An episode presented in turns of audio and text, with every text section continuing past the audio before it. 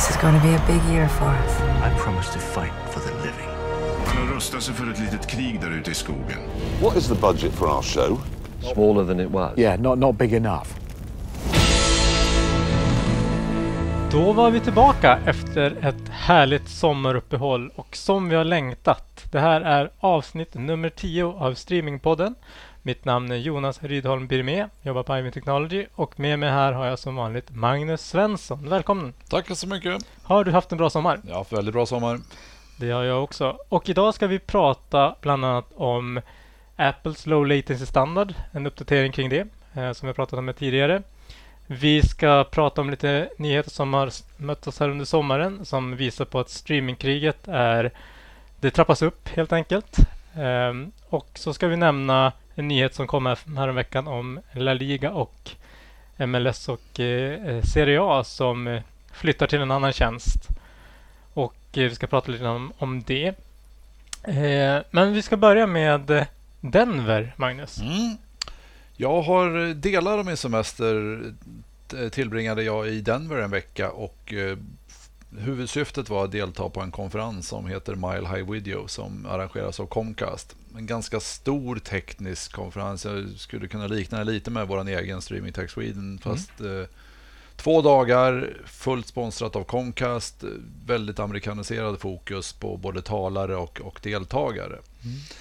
Så bara den var intressant. Men i samband med det så fanns det en diskussion runt just eh, det som inte är kompatibelt med Apples förslag på low latency med hur resten av, av eh, industrin har utvecklat low latency med CVAP chunks och att det finns en inofficiell variant av det här för även för HLS mm. som vi pratade om på ett annat tillfälle.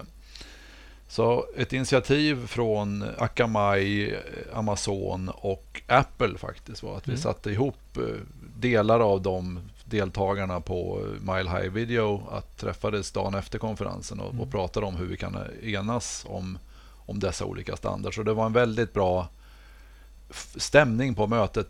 Syftet var verkligen att hitta lösningar. För det är, det är inte så stora skillnader som man först kunde tro när man tittade på Apples lösning mot mot hur resten av industrin har gjort. Och det, vi ringar väl ner det till två stora problemområden.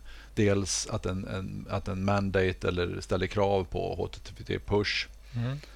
och eh, att den ställer ganska höga krav på hur att en origin har ganska mycket logik. Mm. Så att Apple var nog inte helt oävna att faktiskt börja titta på att lätta på kravet med HTTP 2 push. Mm. Vilket då möjliggör att vi till exempel kan hämta samma CMAF chunks fast som byte range request för HLS. Mm. Så med summa summarum av de diskussionspunkter vi hade på mötet där så finns det en förhoppning. Det finns framförallt en vilja från alla leverantörer att, att hitta minsta gemensamma nämnare så att vi hittar en standard där samma, vi kan återanvända samma videosegment och videofiler. Mm. Medan som det redan är idag, manifesten och playlisten skiljer och lite hur det hämtas och signaleras i, i nätet. Mm. Och jag tror att alla lämnade mötet med, med eh, inställningen att det här ska vi kunna lösa. Men det här du nämnde att det kräv, ställer lite mer logik på origin-sidan. Vad, vad sades kring det? Det sades att eh, det, det, största problemet där är ju till exempel den här look ahead-signaleringen du kan mm. göra för att se de andra bitrates och sådana här saker. Vi kom fram till att den är väldigt svåranvänd ändå för att du måste ändå ha in ett segment och lite sådana här saker. Och, och där var då väl också Apple lite vilja på att de skulle kunna släppa på att det kanske inte är ett mandatory. Att du behöver, för det ställer till exempel ett krav att du måste från samma edge kunna leverera alla mm. bitrates. Mm. Så att jag tror att Apple väldigt tydligt förstod synpunkterna. Samtidigt så tror jag alla i rummet var överens om att eh, Apples lösning är väldigt smart, mm. genomtänkt. Men tyvärr ställer lite krav. Och de flesta stora CDN-tillverkarna var med på mötet och inte många av dem hade komplett stöd för HTTP2. Nej. Vilket också ställer till det en del. Och, och att du inte längre kan ha en dum origin som som bara levererar video som en vanlig HTTP-server. Men det finns ju klart, klart för och nackdelar och vi, vi kom överens om på mötet att även HTTP push och den, den smarta tanken de faktiskt gjort att när du begär manifestet så får du även nästa segment är Mm. inte dum alls, men om man gör den optional så kan man komma undan en del komplexitet i Mm. början. Och sen kan man lägga på den biten om man, om man har infrastrukturen och behov av att skära de ytterligare millisekunderna. Mm. Men MPEG Dash som är då en standard från MPEG Ja, som egentligen är en sammanslutning av massa aktörer. Var det representanter från, från den gruppen? det var det definitivt. Jag hade, en av arrangörerna var Will Law som sitter med Mm. i MPEG Dash standardiseringen. Och det var, det var representanter även från CTI Wave och eh, de stora streaming...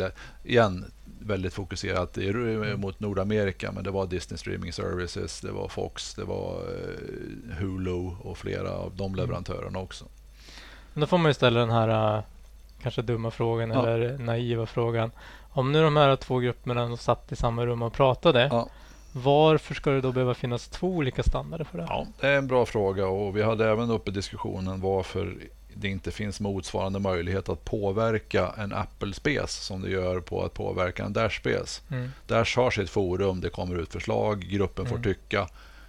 Apple sitter de och tänker på egen kammare och publicerar ett förslag. Och eh, jag, Apple tog åt sig av den kritiken och, Mm. och, och för, de funderar faktiskt på att ha någon form av user group eller någonting Mm. sånt framöver. Jag tror ändå att de skulle vinna. Eh, för det är inte det här de på något sätt konkurrerar mellan Nej. olika tjänster och sånt där. De har ju, Apple har ju tydligt visat, tycker jag, på senare tid att man öppnar upp ekosystemet mer för, för andra aktörer också. Mm. Ja. Så här borde ju finnas en, en, en vilja och intresse av att, att kanske vara mer delaktiga i, i resten av eh, branschen eller communityt så att säga.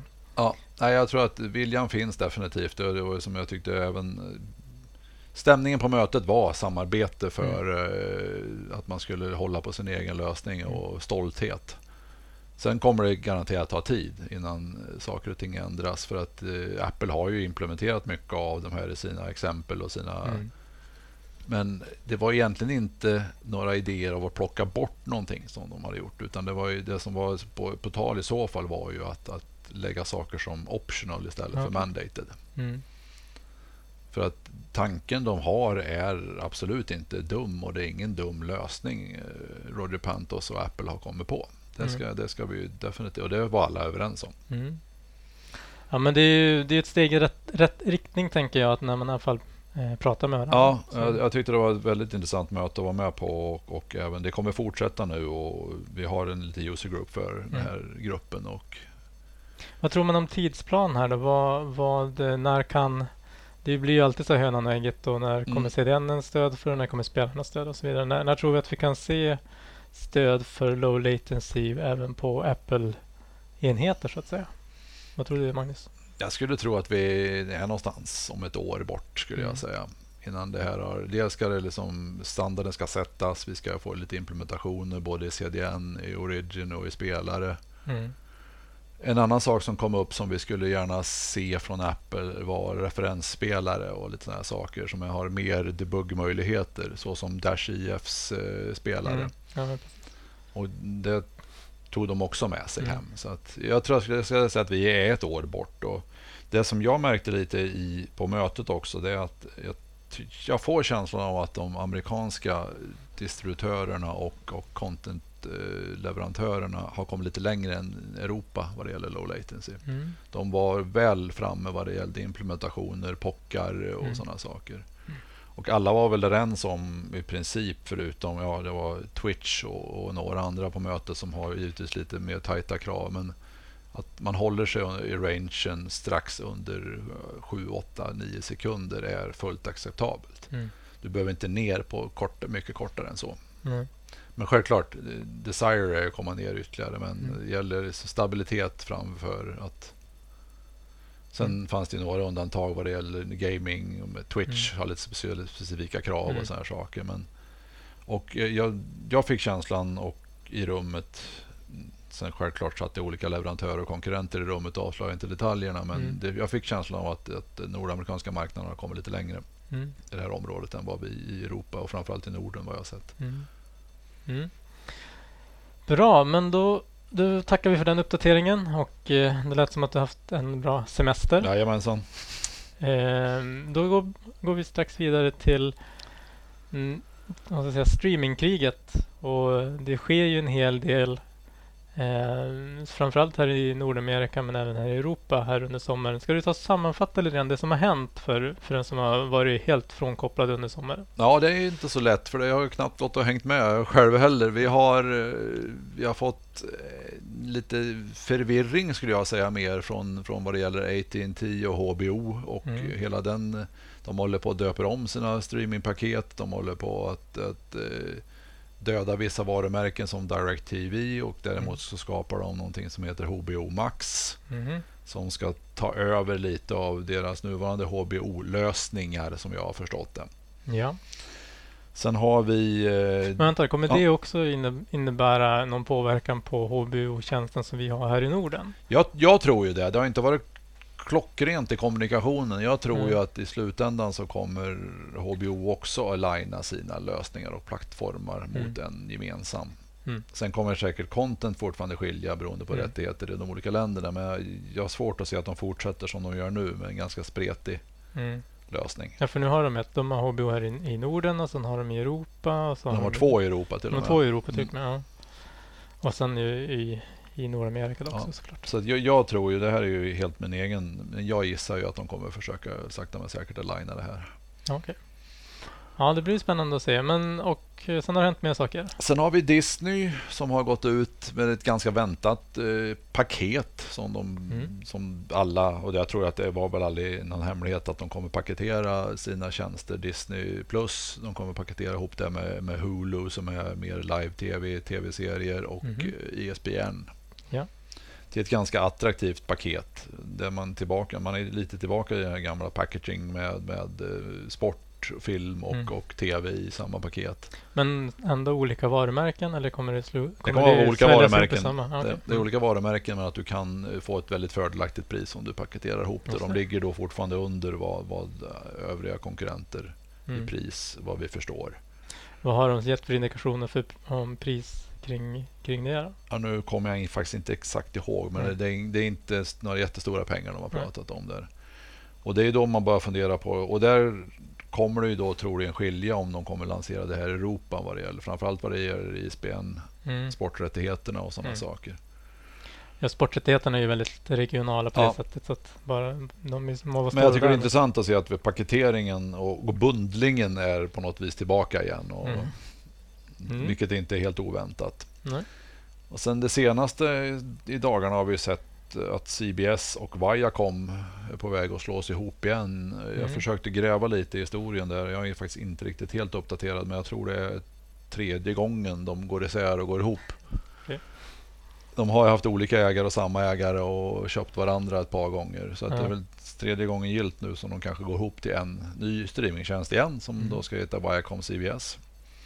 De har ju egentligen motsvarande paket fast kanske inte riktigt lika attraktivt. Men de har linjärkanaler, de äger Mm. Pluto TV, de äger Paramount, Just det. de äger Nickelodeon och MTV och lite Mm. så här. Så att även där har vi liksom ett, ett attraktivt paket Mm. tillsammans med alla andra attraktiva paket tillsammans med de som redan finns med Netflix. Och det är då man börjar fundera på liksom hur många av de här kommer gemene man betala för. Mm. Och i slutändan, om man tänker sig förlängning på det, de lokala tjänsterna vi har i respektive land förutom de här stora Mm. jättarna. Hur kommer de få prisbilden se ut efter att... Men Viacom och CBS, hur, hur tror du det kommer det påverka oss på något sätt här i Norden och Sverige? Jag tror ju att de, de har ju redan idag Paramount Plus Mm. i, här. I- Mm. Kommer det gå in i någon Viacom CBS eller kommer de fortsätta köra Paramount Plus-varumärket i övriga? Det är Mm. lite oklart. Mm. Så att nog händer det saker på marknaden i alla fall. Det, Mm. Sen, det, sen läste jag ju ganska nyligen om ytterligare, om man ska gå ytterligare ett, ett nivå vad det gäller bundling så har vi Vodafone i Spanien som Ja. inte bara bundlar streamingtjänsterna som fanns i landet med HBO och Netflix utan de bundlar det med ett, ett bredbandsabonnemang och ett mobilabonnemang. Okej. Så att jag tror du betalade väl en 100 euro till slut för att få Och så har du allt i Då har du det du behöver vad det gäller tv, bredband, eh, televi- eh, telefon. Mm. Och det är som nu är vi tillbaka till någon form av superbundling igen. Mm. Ja. Så vart, vart man som konsument ska ta vägen just nu med allt det här, det, det tycker jag är lite oklart. Ja, nej, men det går väl grann i vågor där med. Ena Ja. stunden ska det vara stor valfrihet och man kan Ja. verkligen plocka det goda, ja, små bitarna så att säga. Och sen inser man att det kanske blir besvärligt att göra alla de valen så Ja. då vill man ha allting ihop. Ehm, så det blir ju, nej, men det är väl, och det är väl också ett, just lite grann där man är inne på att det, eh, man kommer kanske inte ha så många olika eller, mm, det finns en begränsning i hur många olika prenumerationer, paket Ja. man faktiskt vill ha. Om man då slår ihop sakerna så upplevs det ju kanske som färre Mm. än vad det i praktiken är. Så det är väl Ja, det är ju lite lu- lura och, och att på något vis att man, man kan Framförallt om man liksom kan bundla ihop vissa saker så kan du ju få ekonomi i det på ett annat sätt. För att, för att om sporträttigheterna ska bära sig själva så kanske det är Mm. tufft. Men om du får med lite mer grejer så kan eh, det som bär sig lite mindre även kunna rida med. Och, Mm. Så att det, ja, det, det går ju fram och tillbaka. mm. Det var några år sedan diskuterade vi alla kartkanaler och sen skulle Mm. det... det är precis. Får vi se vad vi pratar om om två år igen. Ja, Eh, ja, bra. Och, eh, men sen har vi också någon nyhet här i, i Sverige då som kanske glädjer den som är simor kund redan. Och eh, det är att La Liga och eh, Serie A och även MLS, fotbollsligorna, kommer finnas tillgängliga i Simor här i Sverige. Så det är jättekul för dem och för Simor såklart. Det var ju tidigare i en tjänst som heter Strive Sport. Strive Sport heter den. Eh, de senaste två åren tror jag den låg i den tjänsten så att säga. Det var en egen tjänst för det. Men nu är det då tillbaka i, eller inte tillbaka, det är då i tjänsten Simor. Varför tror du att det blev så kort tid i, i Strive Sport? Min gissning, och det har varit ett år bara, så det är bara egentligen förra säsongen. Är det bara som, ett år? ja, det är Ja. förra säsongen som, och, och den lanserades ju extremt kort varsel innan ligan startade för, eller ligorna startade förra året. Jag tror det var veckan innan eller någonting sånt tjänsten överhuvudtaget lanserades. Och lika plötsligt i år, in, en vecka innan ligan startar, så Mm. flyttas den till Simor. Så min personliga gissning är ju att, att IMG försökte sälja de här rättigheterna redan förra året. Mm. Och, och IMG då, vi nämnde inte det tidigare, men IMG är de som representerar La Liga, Serie A och MLS förbunden här i Norden. Eh, kanske i fler länder också, Mm. men, men fall framförallt är det Norden. Och de är också de som ligger bakom tjänsten Strive Sport. Exakt. Så att jag tror ju att, att de försökte sälja rättigheterna som de hade fått i Norden för de här Mm. ligorna men inte lyckades få de pengarna de ville ha Mm. förra året och bedömde då att det var bättre för dem att starta en egen tjänst. Mm. Medan nu har de kanske eh, antingen insett att det var svårt att få lönsamhet i en Mm. egen tjänst alternativt att de har fått de pengarna som var Mm. mer attraktivt att få ut de här via Simor än att, att ha en egen tjänst. Mm. Som jag förstod så ska Strive Sports fortfarande snurra vidare i Danmark och Norge. Mm. Jag kan tänka mig också eh, att om man tar IMG som är representerar de här förbunden eller de här ligorna att det hade ju varit svårt för dem förra året att komma tillbaka och säga att det finns, vi har inte lyckats eh, förhandla fram något avtal så att det kommer inte finnas någon i Norden som kommer att kunna titta på, på era ligor.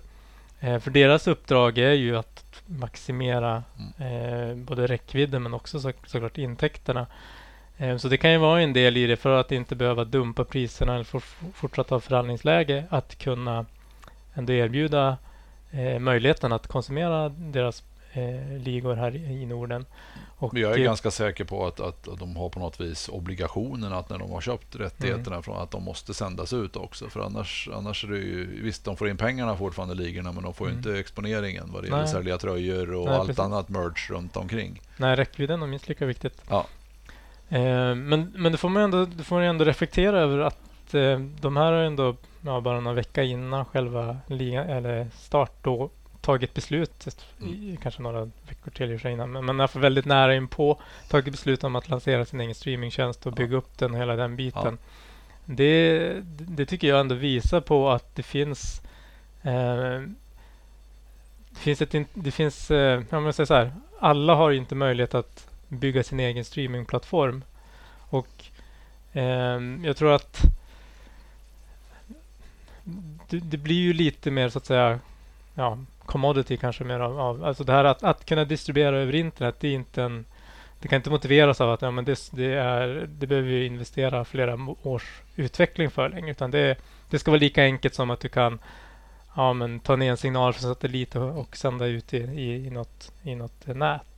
Ja, jag, jag, tror vi har berört det i tidigare poddar. Det är ju mycket, mycket lättare att, att hitta en managed service, eh, någon som kan hjälpa en och, och lansera om du har content idag än vad det har tidigare varit mm. med den traditionella broadcast-teknologin. Nu är det väl IMG kanske lite mer förspänt än många andra för mm. de sitter ju i samma ägandeskap, sitter de äger streamingplattformar också. Mm. Som är väldigt stora. Så att det är inte så att de satt med ett tomt, tomt hus när de Nej. kom på det här.